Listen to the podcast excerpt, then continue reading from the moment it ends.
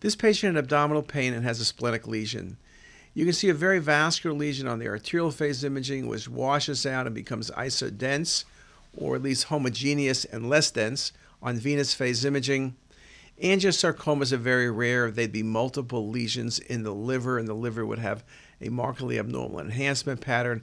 Hamartomas are well defined, typically hypovascular, and AVMs typically would show large feeding vessels, though are pretty rare. This is the classic appearance for hemangioma. It's one of those splenic hemangiomas that behaves somewhat like a hepatic hemangioma. Just a very nice example.